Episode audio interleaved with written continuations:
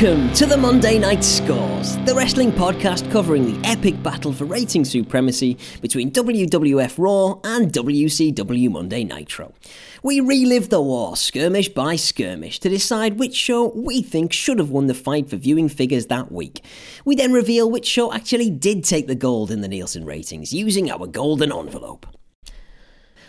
Last time out, we had a travesty of a result as a shocker of a Raw won the ratings battle against a slightly less egregious episode of Nitro, which put the WWF show ahead 6 5 in their head to head ratings battle.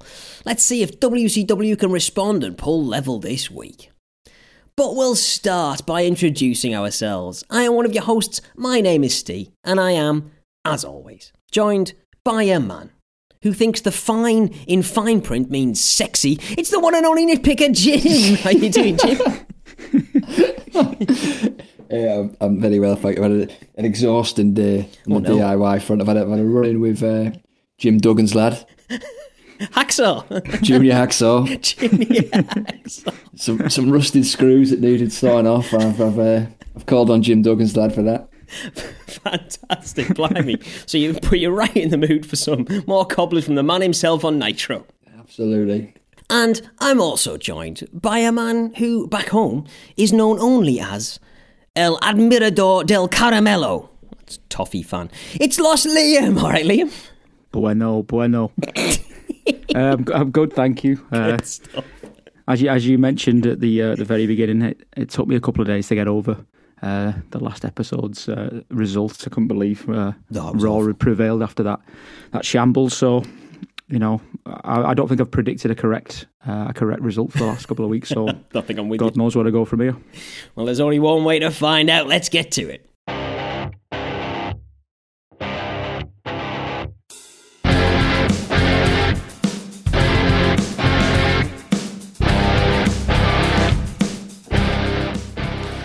All right, Jim, take it easy. I'll get you placed in history with some cultural reference points before you start getting uppity.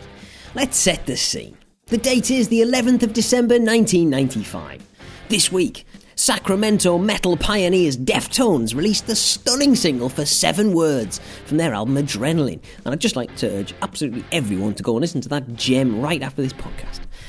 Toy Story started its third week atop the US box office. Don't worry, folks, finally a new film is coming next week, and what a film it is. And Los Caramelos beat West Ham 3 0 at Goodison Park on Premier League Monday Night Football. wow, should go for the results. yeah, yes, we have. Scraping the barrel here. right, now we know what we were listening to on the HMV demo pods, what we were re-watching at the movie theatre to marvel at the stunning CGI graphics, and what was causing a young Los Liam to Jimmy Hart round the living room. Let's see how Vince and Eric are going to compete with that lot. There'll be acrobatic Olympic gymnastic floor routine delivery Asaris, acid trip neon harlequin print spandex wearing young Jeff Hardys, but no world's strongest man sexual chocolate Mark Henrys. Let's get cracking.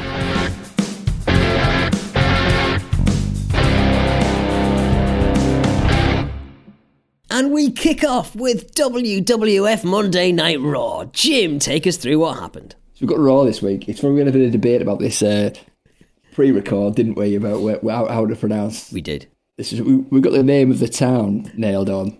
Salisbury. Yeah, got that. That's fine. However, the state came under a bit, a bit of a debate of how this was pronounced. So it's Maryland, Salisbury, Maryland. Yeah, Maryland. I got it. Got it first time. Yeah, that could be Maryland. I don't know. Maryland. yeah. Let's move on. Los Liam seems the most confident. I'm going to go with him. it was there. Right, so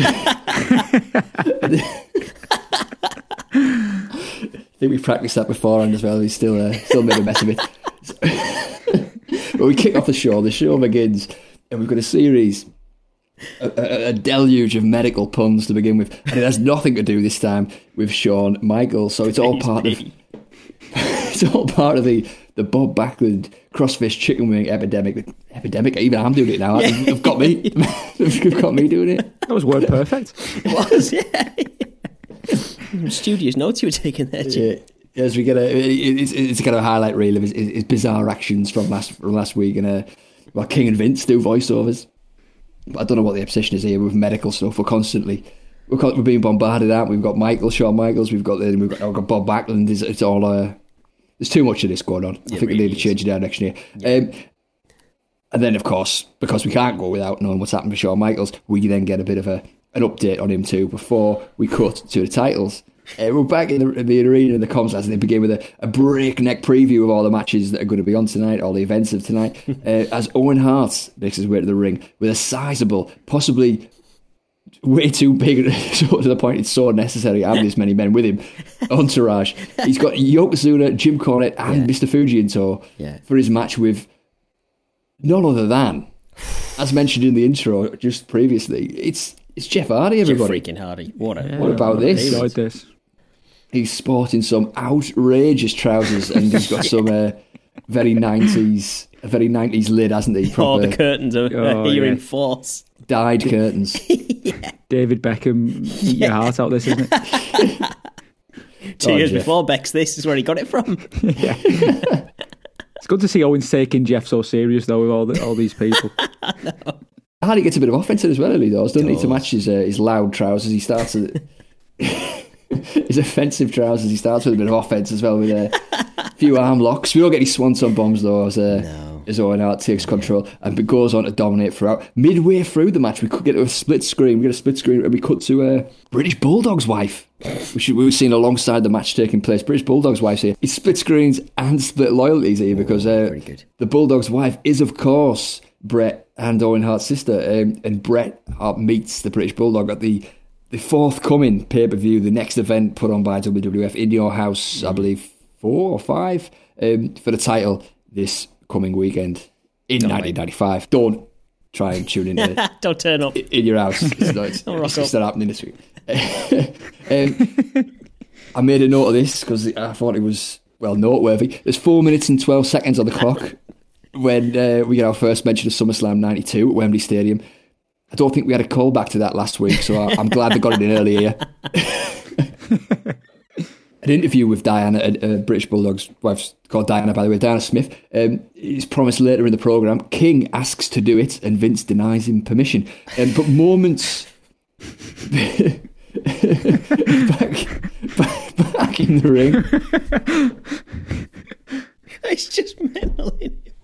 saying it, saying it like that. It's just- Someone scripted that. Right, what happens here, Jerry? You're going to ask, and he's going to say, no way. and then we're going to move on. the, way- the way it transpires, I thought it was worth pointing out. It is. But it's just insane, isn't it? Vince, flat no, you can't do that. and on we go.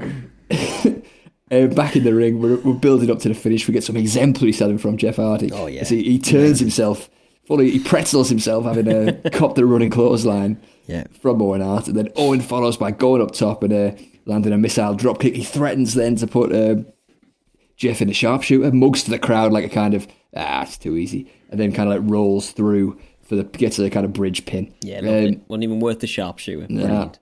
couldn't even bother himself to do it that easy. Uh, if you thought that was the, the finish was being a bit too merciful on a young Jeff Hardy, though, Owen Hart soon sets you right by proceeding to kick the shit out of his slain opponent after the bell has rung. Uh, Cornette jumps in the ring, puts a couple of boots in before the big man Yokozuna, is back. in. I've started to think, what is the purpose here of, of, of Mr. Fuji? Yeah. Yeah, he's Does anyone? Yeah, he's, I know, he's totally redundant in this scenario. obsolete, isn't he? Yeah, he's, he's just some kind of ornament. Isn't he? He's, Yeah. he didn't even get in the ring. I No. don't think he did. Total he flag carries the flag down, Yeah, doesn't he? Like that's that's it. it. Correct. Just so we know where Yokozuna is from, apparently. Allegedly. yeah, in case you forgot. Uh, we, shot in the locker room while this is going on, uh, where Diesel has, has rigged up a telly on top of this a. was weird, this. Yeah. he's, he's watching the action from this telly. He's rigged up on top of a box in a locker room. Uh, Yokozuna enters the ring, and Diesel kind of sits forward a little bit in his chair, watching a little bit more intently, as though there's an element of mystery about what Yokozuna might do. Um, but and Diesel really wants to find out. Um, if we only had some popcorn or something, Hartland drags Jeff Hardy to the corner. And Christ alive, Yokozuna hits him I with the hate, roast. I hate seeing this. I hate Oh, how, it. how he didn't hate die. it. I know. How Jeff I Hardy hate went on to have a prosperous career in wrestling after he suffers this fucking behemoth of a banzai drop. And, uh, Yokozuna sits on him for ages afterwards. It's fucking hell, it's brutal. He's uh, he's not going to pass the uh, fitness test for Mabel's uh, cheer next week, is he? No, Jeff Hardy. he's not going to be. He's not carrying the gonna throne be out after that. For that. Yeah, the, uh, the solar plexus is a. As Bishop, Oh, uh, it's seen better days. took a Ian. real Seen better days. Awful. And following this, following this full on pulverising, Owen Hart puts the sharpshooter on too, and this kind of felt a bit like overkill. And we then cut back to the back, and once the sharpshooter's locked on, Diesel decides I've had enough of this, and he starts marching to the ring. So why wait that long? I know. I'm gonna, I'm There's gonna clearly danger. Was clearly fucking was brewing as Yokozuna started climbing the ropes. You know what I mean? That- and he and he didn't do that quickly. You know, there was time. Anyway, Diesel run, he rushes to the ring. Cornette and uh, Hart bail, uh, leaving the two big men in the ring. Diesel gives uh, Yokozuna a bit of a beating, gets a big pop out of the crowd. And then uh, Vince tells us Diesel's going to avenge his pal Shawn Michaels at the pay per view Yeah. when he meets Owen Hart this weekend. I thought this, again, I know I mentioned this last week, and I keep having to mention it because I, I keep being confused by it on a weekly basis. I thought Diesel was meant to be a heel now. So did I. Yeah. Yeah, don't he, he saluted the crowd, didn't he? Like, Yeah, he did. You know, Came out to cheese. I don't know what's going on. Yeah. don't know. Don't know what's going on. No. he's making saves. He's well, kind of. The guy was already dead, but he's, he's attempting saves. But but yeah, I don't know. Maybe I just He saved Jeff Hardy's corpse, and the crowd love it. yeah, I don't know. Maybe I just completely misread that fucking heelish promo he did. Yeah, the maybe. night after he did that heelish attack on Bret Hart after he lost the title. But I don't know. Maybe it's all me. We've misread his Um, clear heel turn. Yeah, we've got yeah. that wrong. Yeah, yeah, you're right. I think we are. Uh, but it turns out it's not the only uh, situation I've misread, as Vince then tells us the King is going to attempt an interview with none other than Diana Smith moments after being prohibited from doing so. He spent this match bribing. Vince to make let him let him do it. I don't understand. Yeah, literally minutes ago, you told him he wasn't allowed to do this, Vince. And now, and now never mind, because we're going Off to a trots. break. When Diesel was uh, leaving the ring, did you see the uh, the, uh, the the fella that rushed to the front barrier with the um, with a black Diesel glove on just to, to get a high five? That's what I found. he, he, he was easily forty. What was he doing? Here? Pushing kids out the way. He had a prominent mustache, and he was he was really pleased that he got he got some Diesel. interaction with Diesel. Diesel, Diesel. I can't even believe Diesel acknowledged it. Like, no, he's not doing his. come on, mate, you've got a mortgage. I couldn't believe it. Oh, I missed that. Anyway, focus back in the uh, back in the ring. We've got Aja Kong straight out after the ads, and she's up against the pint-sized Chaparita Asari. Vince plugs the upcoming interview with Shawn Michaels and Todd Pettengill. He's getting all the big interview gigs, isn't he, lately, the Toddster? He's he's turned into the, the Jeremy Paxman of WWF. I'm surprised they didn't pull him out for uh, Diana Smith. Saturday night, fucking late night talk shows. Parkinson? Becking. Yeah. Parkinson, never mind, Pettengill. but anyway, this match, Jesus Christ, Aja Kong is fucking nails. Honestly. Yeah. She's absolutely nails. Throughout the match, we get a series of snapmares where she's got hold of Asari's hair and flinging Honestly. her over her shoulder. Unreal. fucking hell, a ton of boots where she doesn't fucking hold anything. She's like physically moving Chaparita Oh, Asari. She's kicking her that kicks, hard. She's fucking moving her. And she hits a monstrous package pile driver where she spins Oh, round yeah. and jumps and thunders her head, bonds first into the mat. And this would have been, obviously, she goes for the pin. It would have been game over, but Kong aborts the pin attempt to uh, prolong the assault. Uh, Asari, she attempts to come back. Kong completely no-sells it and starts doing what could only be described as a, as a kind of prehistoric version of the floss dance, the kind of where it all began. You know, the, the evolution of man posters, you see. The, Is that for the, the- flots? the evolution of the, the floss dance, I reckon this is where it began. She's just kind of like going side to side with her hips, and see, that's it. I, uh, I, I, I cringed here. Not, not obviously the dance was bad, but it, this- this just fed the comms team more offensive material, then didn't Oh, it? yeah, I just, I've just, I've just washed over all that. 'cause Yeah, it's- it's just I can't believe well, that's what I mean. Every time, every time Kong's on the uh, on the program, she gets squashed, doesn't she? Yeah, He's the correct. fucking best wrestler they have. I know. I know. It's ridiculous. I'd put the belt on. I'm not, I'm not even talking about the women's belt. I'd put the belt on her. I don't know. WWE champion Aja Kong. She's a fucking hardest Definitely more of a heel than Diesel uh, Kong. Yeah, Yeah, correct. definitely. Yeah, yeah. Um, the violent beating is drawn to a close when, uh, when when Kong misses a splash off the second rope. Yeah. Asari then scampers up to deliver some kind of corkscrew moonsault maneuver, which is Looked it's great. just- yeah, it did. It did. And again, Missed, but look great. unfortunately, it missed. Um, and then then Kong picks up Asari and absolutely fucking wallops her in the Yeah. mu- in the mush with a swinging backhand. Oh, absolutely. Ah. Look, Oh. Yeah, I, I wince every time I see this. Yeah, like, same. after seeing it to Alundra Blaze a couple of weeks ago, where Yeah. she was like winded for ages, and it's just brutal, isn't it? Yeah, correct. And yeah, then then we from there, from there we from from from a you know sublime demonstration of you know fucking stiff wrestling with them shoot one of the one of the most ridiculous fake aspects of fucking phony aspects of wrestling. The, the HBK. cor- Um, I said, you said coronavirus interview there. The HBK concussion interview. Uh, the ironic thing leading into this interview, as we, as we're building up to it, we, we could see uh, Puma Chaparita Asari uh, crawling out of the ring following clearly suffering some real life head trauma, covered in blood. Yeah, absolutely. Oh, the busted nose, clarity's, the it? clarity's out, isn't it? Yeah, nose probably broken after that fucking massive backhand she got from uh, Aja Kong. Um, the refs are kind of helping her out of the ring, up in the back, and then then then the interview itself begins, which is of course a load of garbage. Um, uh, Michaels is asked when he's coming back by by Todd Parkinson, and, and, and he says, Michael says, it would be today, but the doctors and, and the top brass they won't allow it. So I'm going to do what I always do, and that is ignore any kind of authority and just do what I want to do, and hopefully before long. I'll be back in the ring. I'll see. I'll see you in about three weeks, months Yeah. time or something. So, so you're not doing No, that, are you? So exactly. you know what I mean? Way to ignore the authority, Shawn. Brilliant stuff. Say that, the man. yeah, absolutely. Unbelievable. Yeah, I'll wrap it up because this was toilet. Uh, Michaels has to go acting, He does. and and and much like me, he learns it's very difficult. Um, so he gets all upset when when the Todster Toddster asks, implies his career might be over. He starts talking in the past tense, and and, and, and then. Michaels gets on his high horse. He kind of tries to shame the Todster for his lack of compassion and refuses to answer his questions about potential retirement before uh, before we go to a plug for the pay per view. But yeah, I mean, I just didn't really want to talk much about this because it No. is it is trash in it. It is indeed. Yeah. It's awful. Uh, uh, what I found quite alarming was that that Shawn Michaels kept referring to himself as HBK, which is quite a worry. You know, coming back from a concussion, you know, he's not talking in first person though. so, so- so that was what I was worried about first of all, and then we we've been fed. The viewers have been fed that you know he's on his last legs and. He's got Yeah. brain damage and all kinds. Yeah, so, life so, pe- what- life in so, so of course he's going to be asked these questions. So to, to, to get all defensive over this was just Yeah, it was- absolute toilet, wasn't it? It was. Yeah, it really was, really was. Um, up next, up next we've got Ahmed Johnson versus uh, Rick Stockhauser. I just wrote his name down and then underlined it. the household name Rick Stockhauser. Stockhauser. And he looked like it.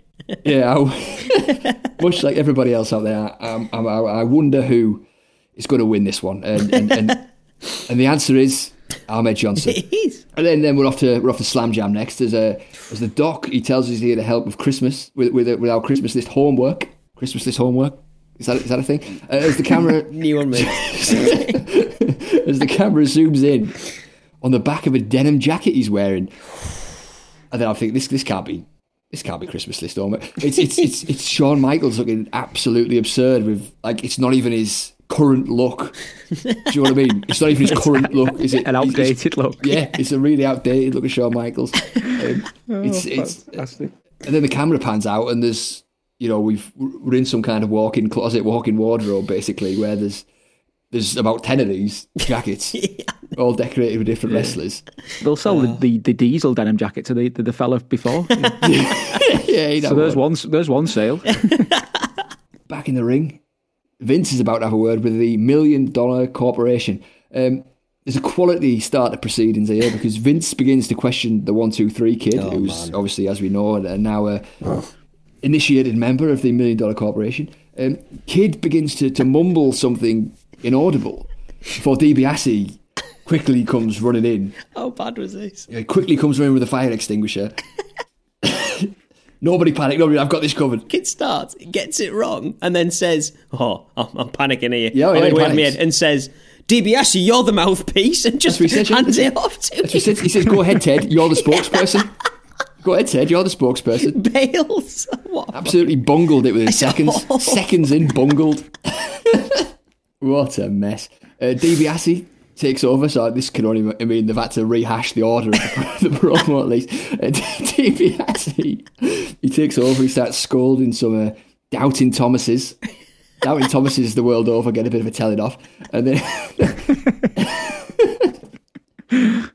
then yeah, I thought they'd nailed it with the kid because DiBiase starts asking him a series of, of kind of questions that only require either one word answers or very short responses, and the kid nails this.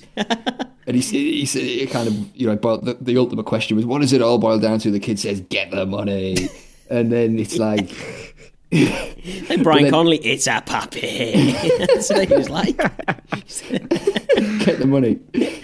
But, but after that, uh, the kid soon began its own talking segment, which was as toilet as as you'd imagine it would be. So he rambles on for a while, and now the kid's obviously rattled, having forgot his lines first time. Just shit, shit, don't forget your lines, kid. Don't forget your lines, kid. Don't forget your lines, kid. Uh, he rambles on for a while about Razor Ramon, puppets and puppet masters, and ig- ignoring the irony that he's just joined a stable called the Million Dollar Corporation, where he does the bidding of the group's head honcho at his request.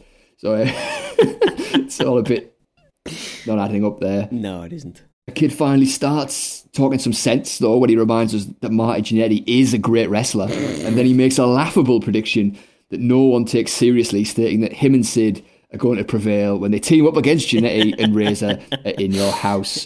Come off it, kid. You, you almost restored credibility. And then you tore it down with this nonsense. Um, the mic is then is then passed to, to Psycho Sid. And it, I'd like to say it gets better, but it really doesn't. Um, Sid is is is marginally better on the mic, but that's like saying having your fingernails pulled out with pliers is slightly better than having your eyeballs extracted with an apple corer.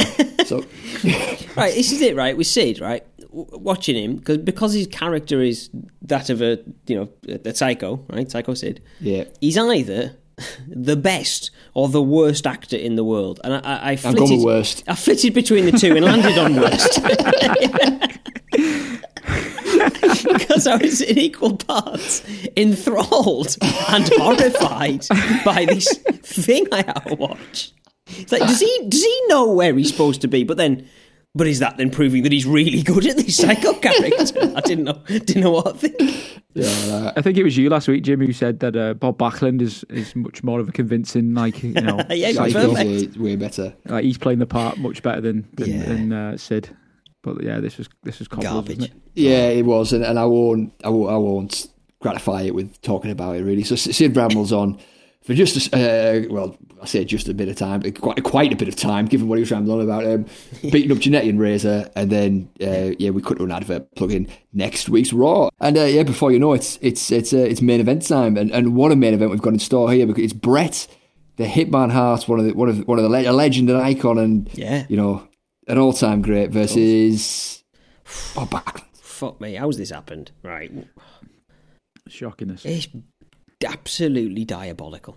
Yeah, it is. It, before it begins, though, before it begins, we get a bit of respite because there's, there's, there's a flood of adverts. Obviously, Christmas is coming, as as the docs reminded us. And if you didn't, if you haven't spent all your money on cardboard cutouts and, and denim jackets, um, there's there's been a lot of toys being plugged in this episode. I've ignored them by and large throughout this episode, but there's one that I that really stood out to me. Fucking hell! Uh, the final one that they plug is this uh, Meccano like product. You know, where you have to build like cars and planes and shit like that. It, did you get what the name of that was? Yeah, it did. Erector. Erector. Erector. And it was all made all the worse because it was Doc delivering the voiceover. It just sounded so creepy. Erector. Oh, Jesus, Doc. It's for Tagline. kids, this, mate. Tagline was, it's amazing what you and Erector can do. Oh, God, God. what on earth is this? Oh, God. It's amazing what you and Erector can do. the single most appropriately named for a kid's toy I, I could think of. Oh, but if you, out there, if you know of a more inappropriately named kid's toy, I, would, I personally would love to hear it. So please, please tweet us at TMN Scores. That is TMN Scores. Um, on to the match then, on to the main event. Um, it starts out, it's, it's this really absurd visual t- to begin with, where you've got, it's just why, why is Bob Backlund here? I know we've just touched on that, but why? Um, you got Bret Hart. He comes out with his kind of his black and purple, and you know, he's, he's, he's all his gear on that's kind of like loud and eye catching. Yeah. makes him look like he's a big deal. Yeah, he looks like the, the real. Yeah, he looks the real deal. Yeah, definitely. Correct. And then opposite him in the ring, Oh. you've got Bob Backlund. Looks like he's an ordinary man. In he looks pants. like Yeah, yeah, yeah. In his, he's- y, in his Y front. It's He's got he's got a bog standard haircut. Yeah. He's he, he looks like he could have done himself. He's Yeah. got he, he's pasty as fuck. He's wrestling in a pair of plain blue trunks and knee pads, and he's got these black trainer things on. Yeah. he, he looks like he spent about a tenner on his gear all in. yeah, yeah. It- it- look, you made comments about he, how pasty he looks here. I, I, I'm pretty sure I could see his heart. You know, Translucent Bob Backlund. yeah. This this ring this ring gear this ring gear from Backlund here Oh, was it's abysmal, wasn't he? I, I did make note of it myself, uh, Jim. It's it was Awful. horrendous. awful. It's like he's he, when he started out wrestling, right? These will do me for twenty years. These, and, and, and, and he's just persisted. D- d- legitimately, that, that I think you're right. Oh Awful. my! What is he doing? Main here in event, this- wrestling your champion, right? In this wrestling position? your world heavyweight champion because he beat because he gave a sound man a wedgie last week. What the fuck is this? it's atrocious. The pits, isn't it? This is this is the This pits is- this from is uh, the pits. You're right. from the WWF at the moment. right, correct. we've hit we've hit absolute rock bottom. this. It's- it can sink no lower. This now. Poor Bret Hart. Right, I'll, again, I'll, I'll, I'll be quick with this. Uh, the match begins. There's a lot of grappling to begin with. They're on the ground, they're rolling about, in and out the ring, this, that, and the other. No one's really doing much, just getting hold of each other. Um, before the king, he swans off to interview Diana Smith, wife of the British Bulldog, as we've been promised. Um, king tells us, Diana Smith, we're told the full name twice because Vince also tells us her name. Uh, it must be like Wembley Stadium over again. and then for a second, I thought, I thought, what happened at Wembley Stadium? And then King said, it must be like deja vu for you. Like, fucking hell, it is for me, King, because every week we're talking about Wembley Stadium at SummerSlam 1992 in mm. 1995. Know, what has happened in the preceding three years? Oh yeah. Diana Smith's dour, isn't she? Oh, Oh, this man. is this is this is yeah shocking. Imagine, imagine an interview segment between her and the kid. Imagine that. like, fucking, like it'd be, be, there'd be like a black hole that'd appear. That'd be the end of civilization. That'd be the end of the universe. The, the powers that be have decided let's get it. Let's get um, obviously because of the family connection. Let's get Yeah. Diana Smith on and we'll have Yeah, a chat with her. Uh, let's see if she's up for it. They must have, you know, Yeah. vetted the idea of whether she's Yeah. capable Yeah. of doing something entertaining. But they obviously didn't. But No. like, It's so not needed, is it? no, No, it's I- Why did you need anything more than what they had initially, which is her looking on, you know, shocked or upset or whatever when something was happening? So you don't. Why do you, why do you need an interview to reinforce that? We understand she's the brother of one and the wife of the other. We can all understand why there might be a bit of a conflict of interest there, right? exactly. But she doesn't even come down either side. No, she doesn't. It's fucking. It's She fucking doesn't even. She doesn't even nail her, colours to the mass in any definitive way. She kind of suggests, yeah, it'd be good if, if he wins the title, but it's not like you know. She doesn't come out with anything. You know, oh fuck Bret. Do you know what I mean? There's nothing like that. There's, Yeah. there's no like No, there isn't. I know. I know. you know all- massive statements or anything. yeah. Completely pointless. Is. Um, so King's got three questions. One of them is more of a statement that it must be like deja vu for you. Um, the second one is he asks if she likes Bulldog's more aggressive style. Bit weird. And then King suggests, you know, what are the thoughts on Jim Cornette for getting the, the husband the title shot? And well, I mean, I like Jim Cornette, but it, it doesn't feel like he needs to be involved in this interview segment, does it? No. I, I, I- it's all very weird. Before we leave you, Diane, what do you think about Jim Cornette? Yeah, also, there's, there's, a, there's a massive issue here between your husband and your brother, and we're asking about what your thoughts on Jim Cornette are. it feels highly unrelated. Uh, but, but yeah, pointless, rubbish. We're back in the ring. Uh, the match wasn't very good, was it? Was it awful? Bob Yeah, it Backlund was is awful. It's spoiling style. Lethargic. It was lethargic, yeah. It, it was it was Backlund putting on arm bars for about eight minutes, and then after about eight minutes of arm bars, Bret makes a comeback, which which which builds us up to the finish. Yeah. Um, he hits a backbreaker into an elbow drop from the second rope, goes to put the sharpshooter on. Uh, as he does, Bulldog rushes the ring. Okay, there's a funny bit in between halfway through where Vince says, like as if you know he's got inside information. And I'm hearing from the back that Bulldog is watching on the same TV that that Diesel was watching That's on what he earlier. said. That's the breaking news. We don't cut away to it though. We just get told it. Show us then, Vince. Oh, God. But yeah, inevitably, the end, the finish comes about with British, British Bulldog rushes the ring. Earl Hebner sees him Yeah. get in the ring, doesn't Yeah. do anything No. As the Bulldog and Hart face one another. But then Backlund sneaks up behind Bret Hart, locks on the Yeah. crossface chicken wing, Yeah. the scourge of the WWF production team, Sound cuts out instantly. man, woman, and child, not safe. Anyone is at risk. Uh, but it's this time it's Bret Hart copping it. And um, at this point, the bell's called for, Yeah. and unbelievable. disqualified. Absolutely unbelievable. Makes Vince no sense. described this as obvious disqualification. Don't know about that, Vince. This wasn't obvious. He didn't disqualify him when he got in the ring. Didn't Yeah. disqualify him when Bulldog got in the ring. He waited until Backlund put the move on, and then just, it makes no sense at all. None of this did. and then uh, the heels beat up Hart. Um, as you know, a lot of referees and some backstage dwellers toil in their efforts to kind of pull them apart, and that goes on for a while, seasons out the program, and that's that's that's all for Raw this week.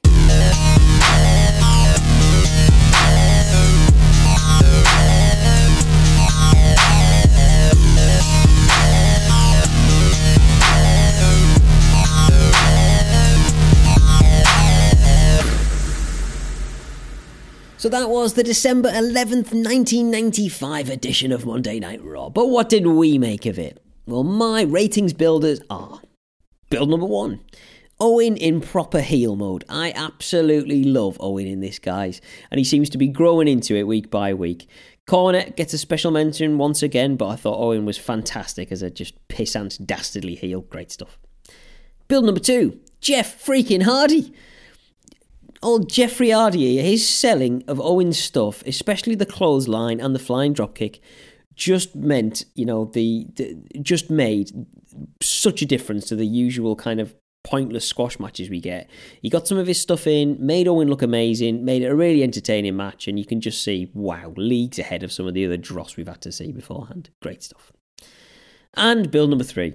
Short and sweet, but Ahmed Johnson's Pearl River Plunge. What an absolute gem of a finisher this is. I think I've probably said it before, but in a world where the torture rack is being pushed as this almighty signature move, this just stands out a, a million percent over and above in a different planet. Great. Liam, how about you? What were your raw ratings builders? I found it quite quite tough to to compile uh, three builders this week for uh, for Raw. Um, I don't think it's I don't think it's doing particularly well at the moment. I think they're uh, they're scraping the barrel on a lot of a lot of segments. Um, but easily, builder number one was Aja Kong. Um, I think what we saw here was a, a nasty nasty side to her. Uh, I liked the the whole taunting the crowd and teasing to go for the pin. We got this brutal uh, pile driver and the spinning back elbow that we that we always get. Um, was was particularly uh, was particularly devastating this week. Um, I think Asaria is going to need the uh, the day off tomorrow. but yeah, she was easily easily builder number one. Yeah, great. Uh, builder number two, like you said, uh, Steve Jeff Hardy. It's always nice when we go back and do this, and Yeah. you, you catch a glimpse of a future superstar. And, and as you say, it wasn't a long match, but Jeff did show glimpses here of his of his ability in the ring and the way he sold that uh, clothesline and just just his overall working with Owen Hart was was, just good to see. Yes, um, and and hopefully we, we see him next week with Mabel, so that'll be that'll be nice. Yeah. Um, and I was str- I was struggling for, for building number three, but I think Owen Hart has to have a mention on there. Um, as you say, in terms of in terms of the heel, um, he does play this part really well. I, I liked that he didn't want to waste the sharpshooter on uh, Yeah. Jeff Hardy. Awesome. That, that that that that was uh, that was really a good point of that that, that first match, and um, as always in the ring, very very very technical, very good to watch. Yeah, perfect stuff. What about you, Jim? What were your raw ratings builders? Uh, build number one for me is Aja Kong. Nice.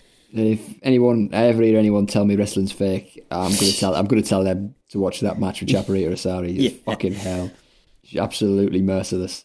Um, builder number two is the opener. Quite like the opener of the show. Owen Hart, and Jeff Hardy. Um, Owen Hart dominant in that you know that the the the shithead aggressive heel role that you quite rightly mentioned, Steve. Um, Jeff Hardy bumping all over the place and uh, and taking that banzai drop too. Jesus Christ, look mega.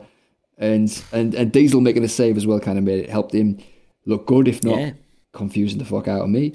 And um, building number three, we've got I had to think a bit abstract here, but I've gone interest beyond beyond the main event. So we've criticised quite rightly, in my opinion, we've criticised WCW's pay per views for being uh, too orientated around big gimmicks like like the monster truck match and the the sixty men battle royal and all that.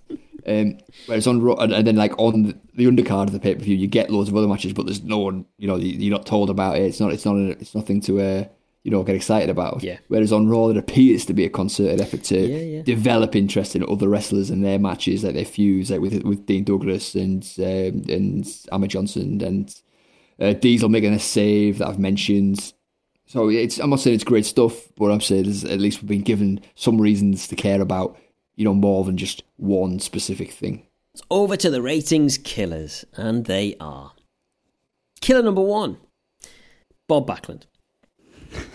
Many reasons, but by far and away, the worst was the noise that Bob Backlund made when either giving or receiving a move. Every fucking time was this. whoa, whoa, whoa, whoa! whoa, whoa, whoa, whoa! Incessantly. And it made me want to punch my own face. Kill number two. Diana Smith's acting. She's as good on the mic as the rest of the heart, I'm very sorry to say. and killer number three. The kid's acting again. God damn it, Leroy. He does this every time. it's awful. Liam, what about you? What were your raw ratings killers?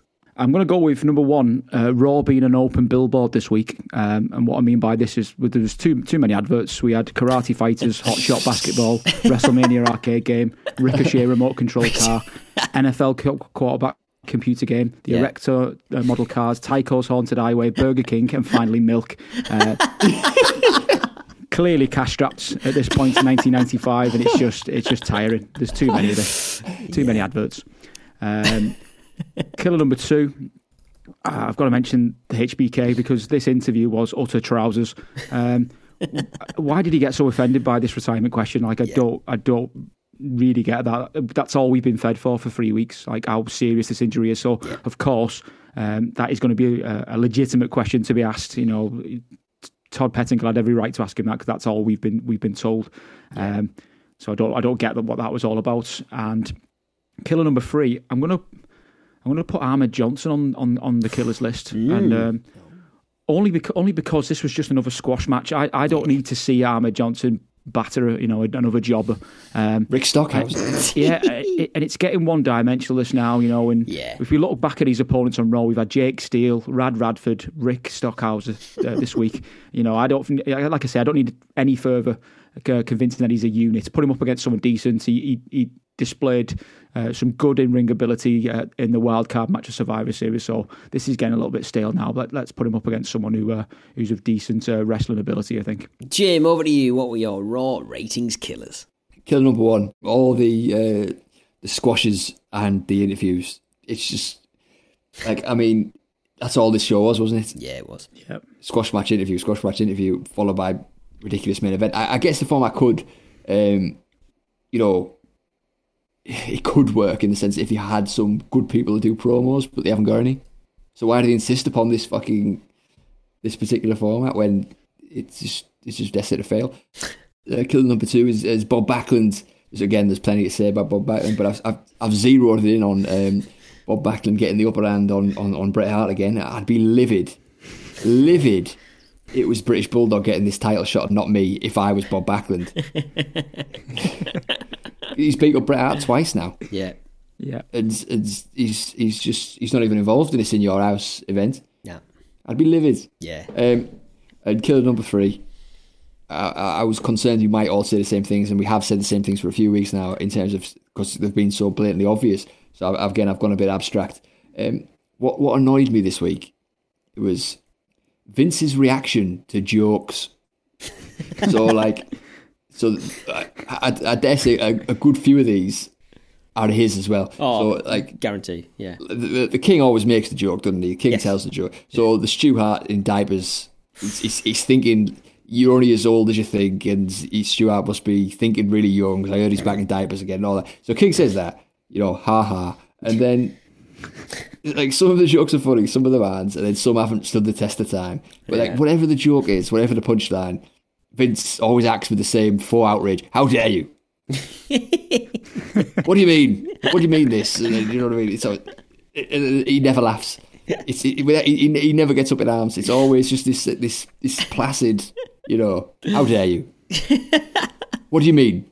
Yeah, it is. Uh, he, he never ever laughs. Why, why have why have so many jokes? I If if if if if the purpose of them is, is just completely lost on everyone. An actor, he isn't. Yeah. Cracking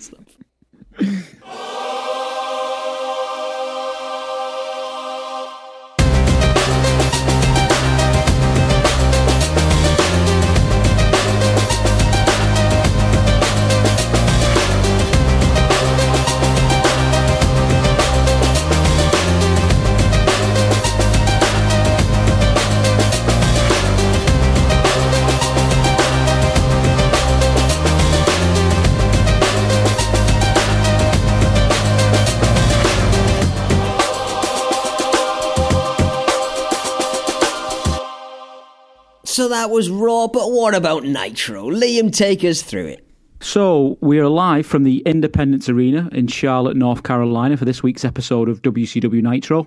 Comms bring us in, and Eric Bischoff reminds us of the main event that's coming up tonight Hulk Hogan and Sting going up against Double A and Ric Flair.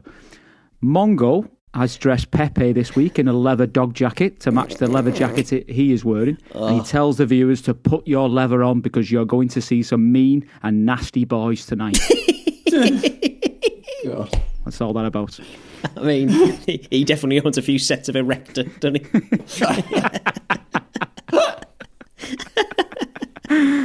Oh, Jesus, this guy. Anyway. As the comms team are discussing the main event and where Hogan and Sting's loyalties lie, we hear the ring bell go, and the opening match has already started. We cut to the ring to see the winner of our Wrestler of the Year, Eddie Guerrero, squaring off against Mr. JL. Get in. We get a lovely sequence here early doors in this one where JL tries to roll Eddie up from the ropes. Eddie holds onto the ropes to counter this before stepping onto the second rope and going for a moonsault that JL avoids. Mr. JL charges towards Eddie, who manages to hurdle over him, and as JL bounces back off for the ropes, Eddie hits a fantastic looking tilt a whirl backbreaker that gets a close two count. Poetry in motion, this. Yeah. Eddie climbs to the top turnbuckle, locks hands with JL before landing a slick looking flying arm drag. Mm, Beautiful start this by Eddie so far. Eddie hits a, an atomic drop after a few arm drag takedowns by Mr. JL. Uh, JL sits Eddie on the top turnbuckle and then uses the second rope to launch him in the air and he delivers a botched looking springboard dropkick. Eddie falls to the outside. Taking this opportunity, JL goes to the outside apron and then plants a cannonball senton splash onto Eddie. Yeah. JL totally on top at the moment. Yeah. He follows this up with a beautiful snap suplex that gets another close two count before Comms promotes Eddie's upcoming match at Starcade against Otani. No idea who that is, but from what we've seen from the uh, the Japanese contingent so far on uh, WCW, it should be a, should be a good one. Yeah, correct. Absolutely. We're right. coming to the end of this one, uh, and we get JL whipping Eddie into the corner. But as JL charges over, Eddie counters this with a leg roll up using the top turnbuckle. We get a bit of back and forth from both as they try and counter and pin one another before eventually Eddie blocks a sunset flip and counters with a pin that gets the victory. Yeah. I thought this was a bit of a tame finish, to be honest, with Yeah, them both same. being both being high flyers. Yeah. You know, you wanted to see something something a bit more extravagant for the uh, the finish, but nevertheless, Eddie Guerrero picking up the victory. We cut to a Mean Gene promo, who's joined by Jimmy Hart and Lex Luger. Gene starts his interview with a, a very odd statement as he tells Luger he's looking awesome this holiday season. I didn't get that either. Before turning to Jimmy Hart and asking who dresses him. which is a I great think he's line. had too much too much eggnog here in the back. Mean Gene. Jimmy Hart, clearly annoyed by uh, Gene's outlandish start to this interview, tells him to do what he does best: stand here with a microphone and keep his mouth shut. Anyway, the, the gist of all this, what what we get from from the, the this interview is that Jimmy Hart's claiming that Luger is the the uncrowned WCW champion, and then we get a couple of recaps from Halloween Havoc and World War Three, where Luger can, can be seen applying the torture rack, then targeting the arm of, of Savage for the win at World War Three. It's interesting here though because we didn't get any footage from Savage beating Luger on the uh, Halloween Havoc card, did we? So Yeah, you're right. When does it Luger pack in? no idea, no Do you have to put up with this for a while? Yeah, I think I think we do. We're strapped in for the long haul here, Jim. Oh, Christ. Luger chips in here saying that he could have taken Macho Man's arm from his body if it wasn't for his friend Sting and that Hogan's interference last week cost him the WCW Championship.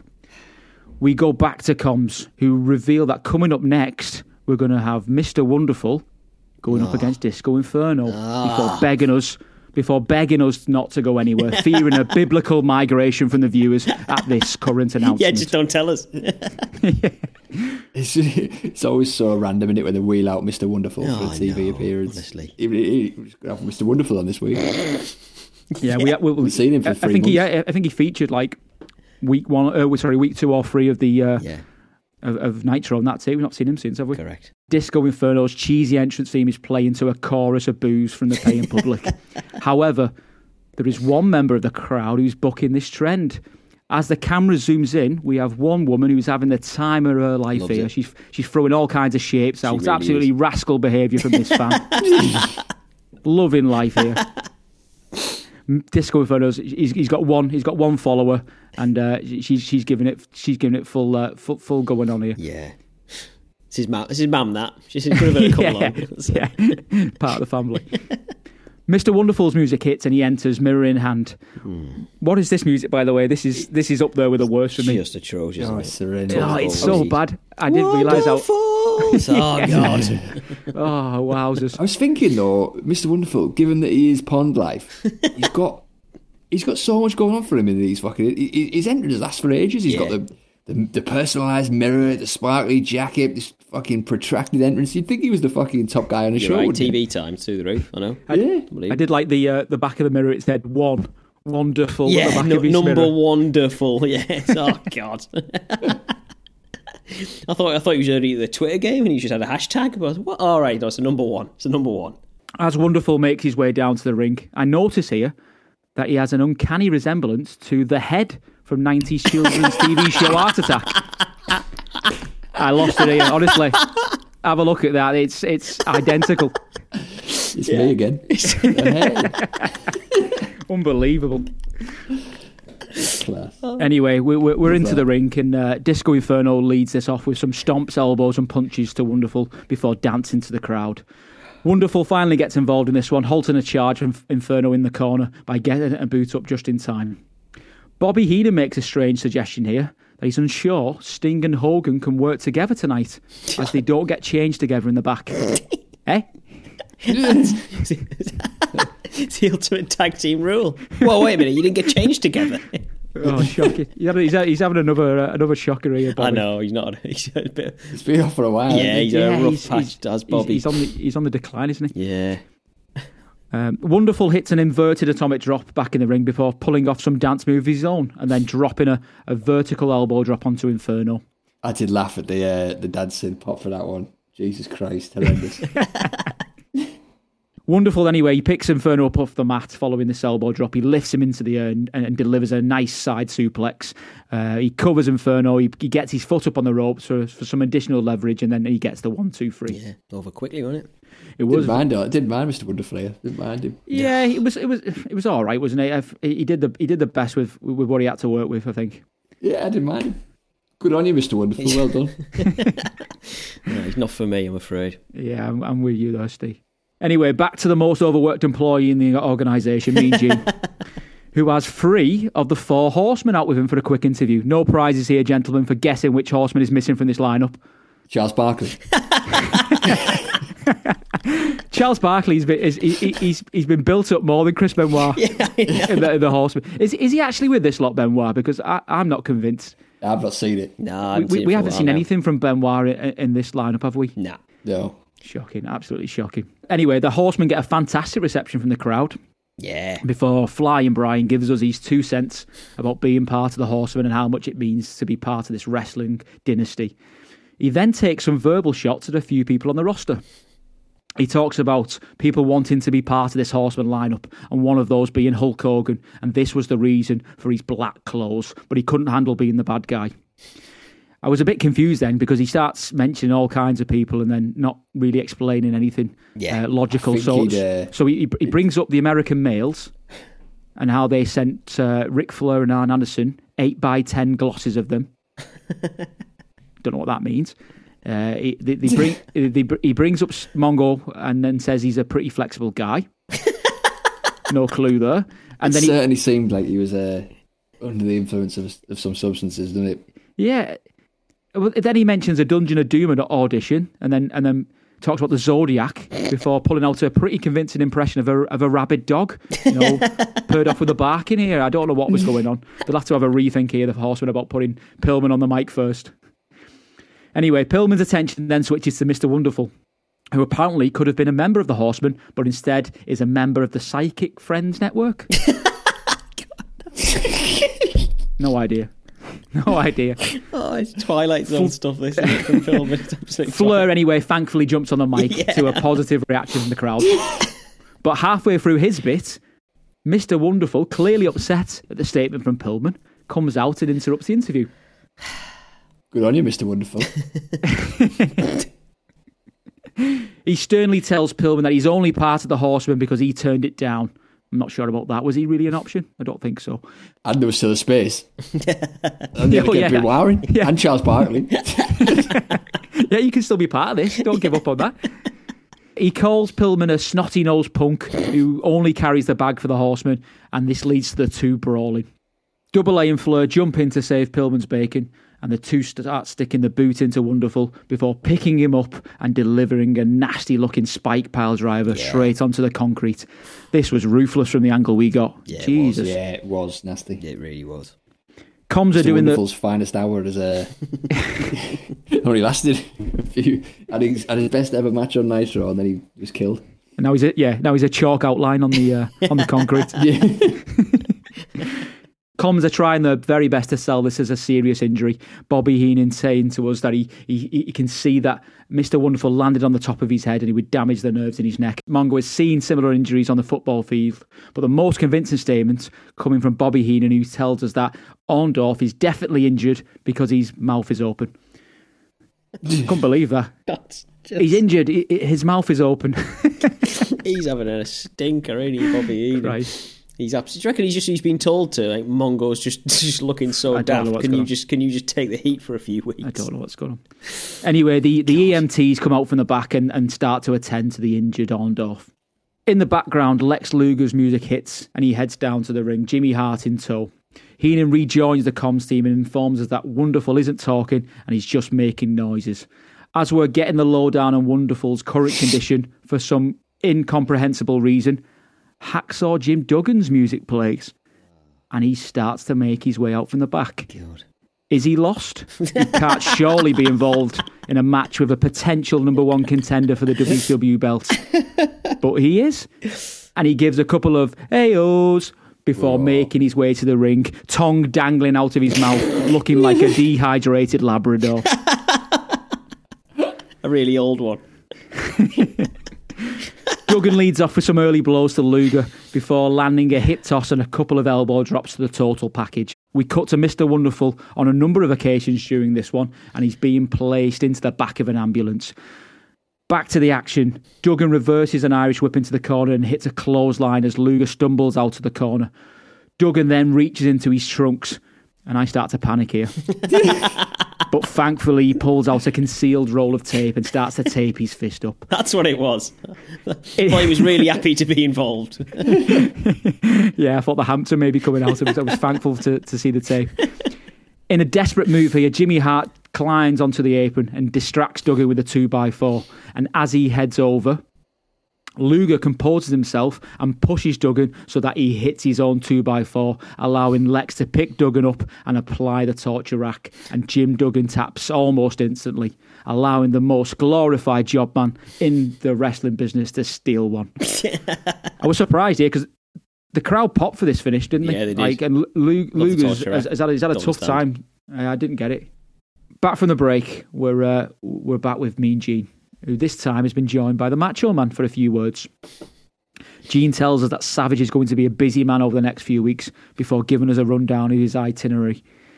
Savage is going to be part of the team competition with New Japan Wrestling at Starcade. He'll be facing the winner of the triangle match on that card if he's still the champion, because next week on Nitro, he's got another title defense against the Giants.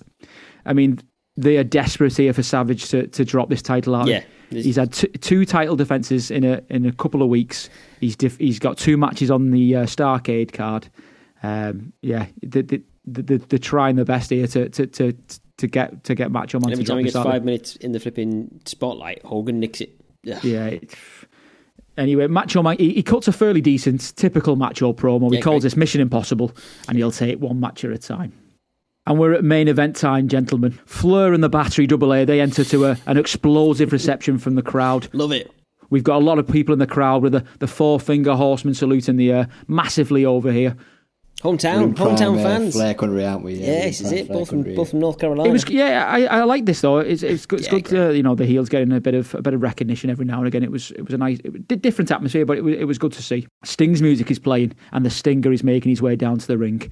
Com's question where Hogan is here, and after a delay. Hogan follows Sting out. I bet he hated this, didn't he? Having know. to share the, the limelight with Sting, Still tail Sting's between his legs, no music of his own. I was thinking this was this was um, uh, like an intentional thing because he, he got fucking mega boos, didn't he, when he came Yeah, out? hated Hogan, him. like, Absolutely I'd hated him. never heard Hogan a sucks chance, yeah. negative Oh, yeah, yeah. reaction like that. Yeah. So I think it was. I don't know if it was like he didn't want his, you know, coming out The to music music, to- his Yeah. music with loads of booing. So I think he just kind of ran out Yeah. when it's when it's Fearing the kind of- worst and just like Yeah. you know, well trying to sneak on, Could well the booze. In the ring, uh, Double A and Sting kick this one off and lock up. Double A counters an attempted hip toss and delivers a nicely worked fireman's carry throw that the crowd love. We then get our first press slam of the match as Sting holds Double A in the air while the crowd are chanting Hogan sucks in the background, giving the Hulkster an early taste of what is potentially to come down the line. Hulk throws a cheap shot here to Double A when he's when he's on the outside of the uh, the ring, and Double A wants a piece of him. Sting tags Hogan in, but Double A rethinks this one. He retreats to the corner and tags Flair in to go up against Hogan. Flair dishes out the, the traditional Flair chops to the chest that Hogan no sells before Hogan lands a back body drop. Flair is then whipped out of the ring, and then then Sting lands a, a chop to the face that makes Flair hit the deck on the outside. When he's rolled back in, he lands a, a nice eye poke to the Hogan that the crowd pop for. That They're lapping up every every sly cheap Yeah, shot here out from, the, from, from the heels. Uh, As I said, massively over. It was good to see. Uh, the Horsemen then isolate Hogan. They cut him off from the from the, uh, the the other side of the ring, and a couple of double team shots before Hogan eventually manages manages to duck a chop from Ric Flair and tag Stinger in.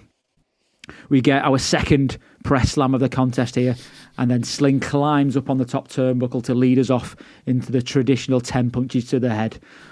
However, Flair stops this early. He, he picks Stinger up and lands an inverted atomic drop before tagging in double A. Double A then goes up top before Sting is quick up off the canvas and he grabs Double A off the top turnbuckle before throwing down and applying the Scorpion Deathlock. Hmm. Fleurs jumps in here straight away to break this hold, but Sting anticipates this. He drops the hold on Arn before reapplying it onto Flair. Hogan then tries to enter here for some strange reason. You know, Sting's he's doing a great job here of, of, of dealing with both, but for some reason Hogan jumps in, and this interference distracts the referee. And while this is happening, Double A lands a nicely executed DDT onto onto Sting. It's at this point in the match we get some outside interference as Jimmy Hart and Lex Luger head down to the ring. Jimmy Hart he jumps up up on the apron, he distracts the referee, and while this is taking place, Lex Luger has approached Hogan from behind and he throws him into the ring post before applying the torture rack to Hogan. The Horsemen then start going to work on Sting. They isolate him from Hogan. They work the leg. Flair locks in the figure four, and he's holding onto Arn to apply more pressure onto Sting's knee. Sting hulks up, he reverses the hold, and as he begins to drag Flair to the middle of the ring, he gets the tag to Hogan. But the ref is distracted, and he hasn't seen the clean tag and orders Hogan back out the ring. Classic spot there, isn't it? Yeah. Yeah, Never it's- see them anymore.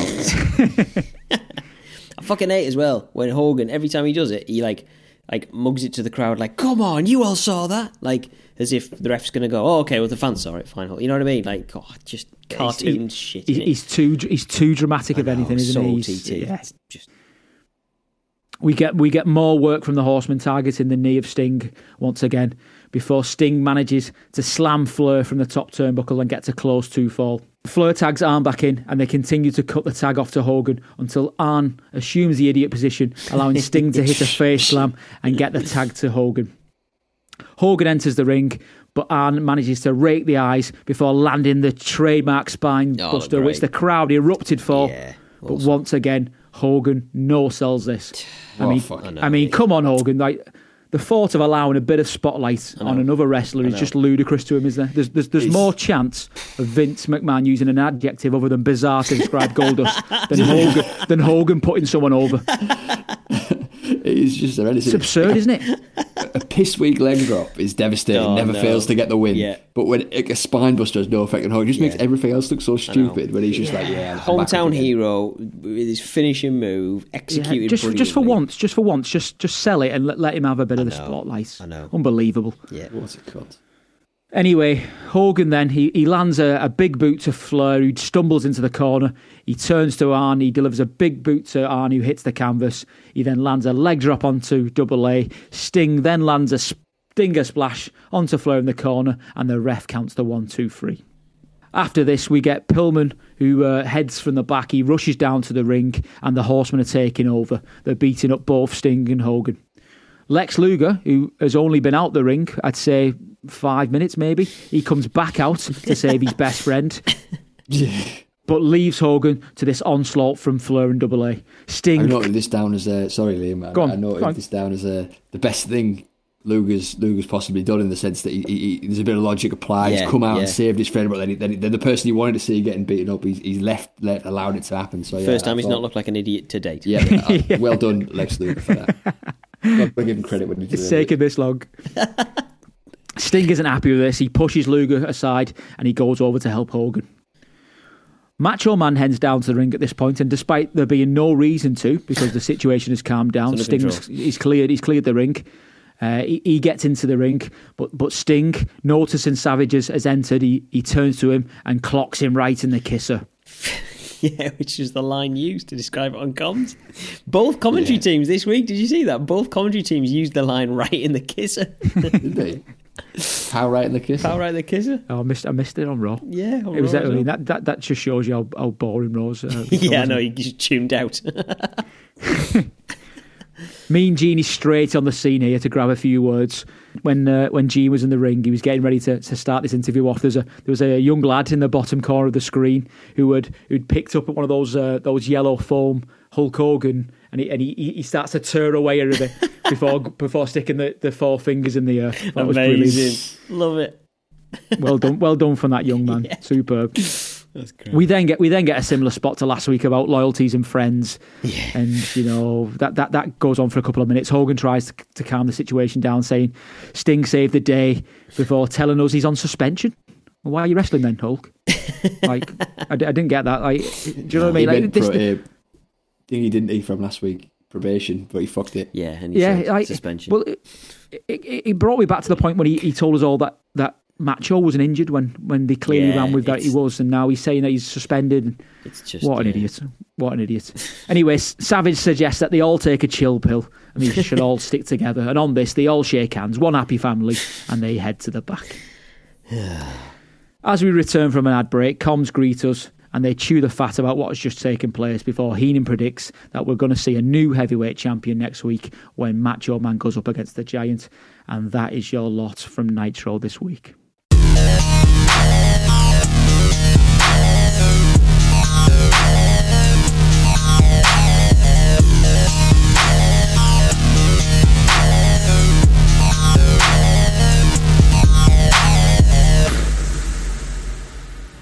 So that was the 11th of December 1995 edition of WCW Monday Nitro. And now let's see what we all made of it with our ratings, builders, and killers.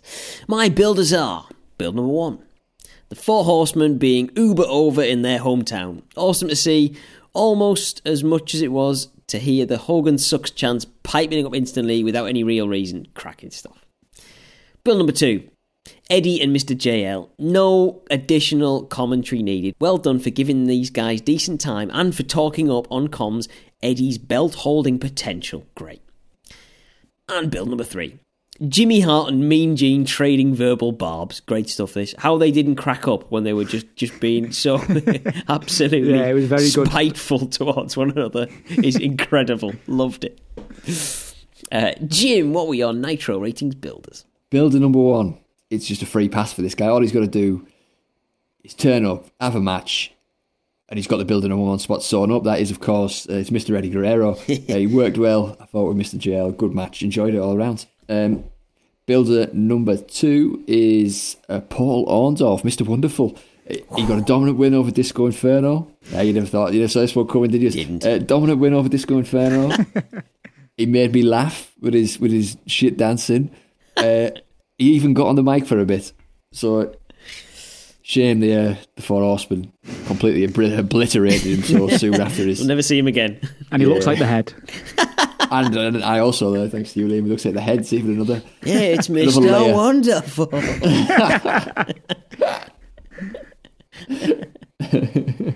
And echoing one of your points, Steve, building number three, the crowd reaction at Hulk Hogan, massive boos. Hogan sucks chance throughout the match. They even skipped his entro- entrance music, as we've said, because having preempted the, uh, the reception you get, and the fact that you know they've gotten rattled so much, the crowd there, I, I love that, loved it. Great stuff. Liam, how about you? What were your Nitro ratings builders? This week, Nitro builders for me at the top, the Four Horsemen. I mean, this is what we've we've needed and been crying out for for weeks. We've got this nasty heel at the top of the show. We had a good portion of the show dedicated to them. What a what a breath of fresh air it is dealing with these this lot compared to the Dungeon of Doom. From from when they came on and delivered the Spike Pile Driver, you know, to the main event, I loved every bit of this. Yeah, Fantastic. great. Uh, number two, I'm going to go for the main event. Uh, I thought it was very entertaining. It was a good watch. Uh, great reception uh, from the crowd for the Horsemen. I loved Hulk Hogan. Uh, again, he's come up and getting the booze. You know, he, he did his very best to squash this one. Not selling anything, but that couldn't even take the gloss off it. I was I was thoroughly entertained. Enjoyed that. And builder number three, the opener, Eddie Guerrero, Mr. JL. You know, ni- nice, refreshing. What you what you need just to, to grab your attention straight away. Uh, we get further enhancement of Eddie going up, uh, maybe for one of the titles, and it was good to see. Cracking stuff. Over to the killers. Mine were killer number one, Hacksaw versus Luger, Kel Surprise. Killer number two, Paul Orndorff versus Disco Inferno. At least Oh, it was on. short. Oh no, you, you're not you're not turning Mr. Wonderful into WCW's No, no, Marty no. Jannetty, are He's, you? he's, he's not Come on. quite Marty Jannetty levels. I was just surprised by his good performance. And killer number three, the main event finish. A a shite end to an otherwise cracking match. Jim, over to you. What were your Nitro ratings killers? Right, I've gone killer number one after the the hoo ha, the palaver, the rigmarole that was made surrounding probation, and you know the fact that the fact that the axe was was hovering dangerously close to to the necks Yeah. of the top stars. was. Um, there was no mention of it this week until Hogan just brought it up incorrectly at the end. He said he was on suspension. um, there was no talk whatsoever. And then the comms lads on the way out, they kind of had to shoehorn it in. They alluded to this idea of probation being a thing again. And he didn't even mention that Flair was on probation, but surely he's finished now. He's just fucking, he's murdered No. Paul Orndorff. Mr. Wonderful's dead. Oh, He's just given him a spike pile driver on the concrete. He's surely fired. But anyway. so it'll be really annoying next week when they start banging about probation again and Flair's still there. Um, killer number two. It's well, it was never going to be too far away. It's Luger v uh, Jim Duggan who signed that off. Has off. to be, yeah. Who signed that off? and- It's very rare you get a match where where the referee is the best performer in the ring, but Tim Patrick was yes. the star there. Go on, Tim. And uh, final killer from me. It was it was part of an interesting segment that that, that that kind of did obviously effectively get the heels over as as nasty pieces of work, but at the same time it all felt a bit weird. But the actual specific bit I'm I'm focusing in on is um, uh, Brian Pillman's promo. Yeah, fair enough. Oh yeah, it was car crash, car crash. Yeah. Liam, how about you? What were your Nitro ratings killers? Uh, killers list for Nitro at the top. Number one, Lex Luger. Um, further evidence of this guy's jobber profile. Jim Duggan looked all but certain to pick the victory up here. I, can't, I, I honestly can't remember a, a match that, that we've covered where, where Lex Luger has dominated the uh, the, the, the match. I, I can't remember it. He, like he- comes off second best all the time, and, he's and, still and, he- and he's still threat. involved like in, in the main storylines. I don't get it. He's it's shocking, shocking. Uh, number two, Hulk Hogan. I thought it was criminal here not to to give the crowd what they wanted. Um, I thought it was set up here for you know the heels to pick up the victory. Once Lex Luger got involved with a torture rack uh, to to potentially injure Hogan, I thought this was was set up then for the uh, the victory. But his uh, his inability to, to to sell anything was was diabolical. Uh, again, epitomises his influence on the company. He has to manage to to hulk up and, and, and look look the, the, the better wrestler all the time. Shocking. And killer number three, Disco Inferno and Mr. Wonderful. Right, two wrestlers that two wrestlers that I don't give a damn about. Why are they on the uh, on the program? You know, we've not we've not seen Mr. Wonderful for months. Inferno, we don't want to see, and it was just a massive waste of time. Couldn't agree more.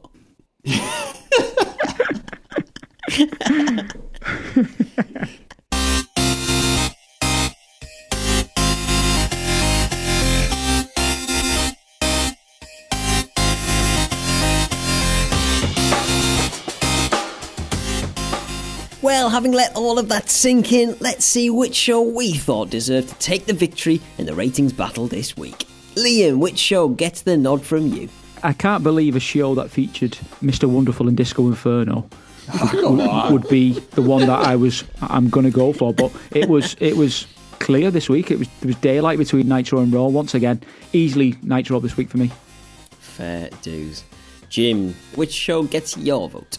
Yeah, I'm, I'm with you all the way, Liam. You can't be having uh, that that toilet episode of Raw um, in anywhere near the, the winner's slot this week. And obviously, you you can bring the strategic side of it as well into the into, into the equation because um, they have they were advertising the Horseman versus Sting and Owen on uh, ahead of time whether Yeah, the good point. So I would uh, Well, I, can I, imagine that's got the punters. I went tactical last last time and, and it didn't it didn't pay off. So I'm and you know I'm, I'm I don't know which way to go now. If this isn't Nitro, I'll go on like I know nothing about this.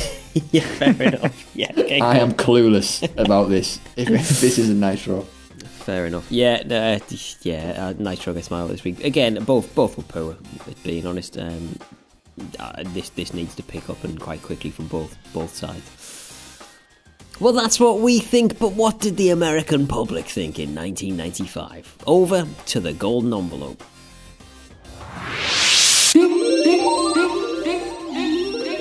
Raw 2.5, Nitro 2.6. oh, they've done it. Yeah, finally, finally.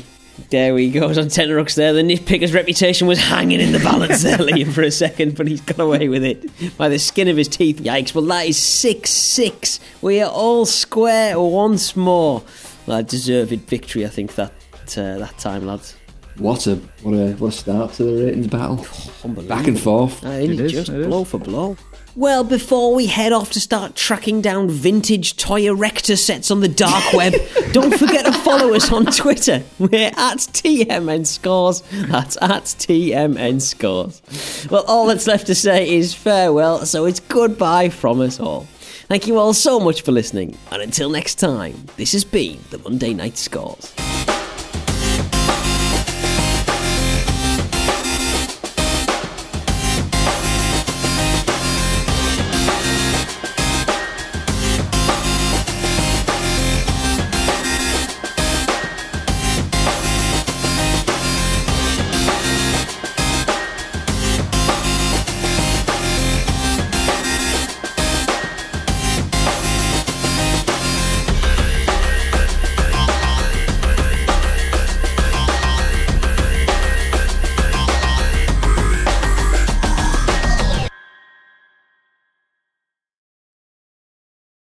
Well, having let all of that sink in, let's see which show we thought deserved to take the ratings battle victory this week.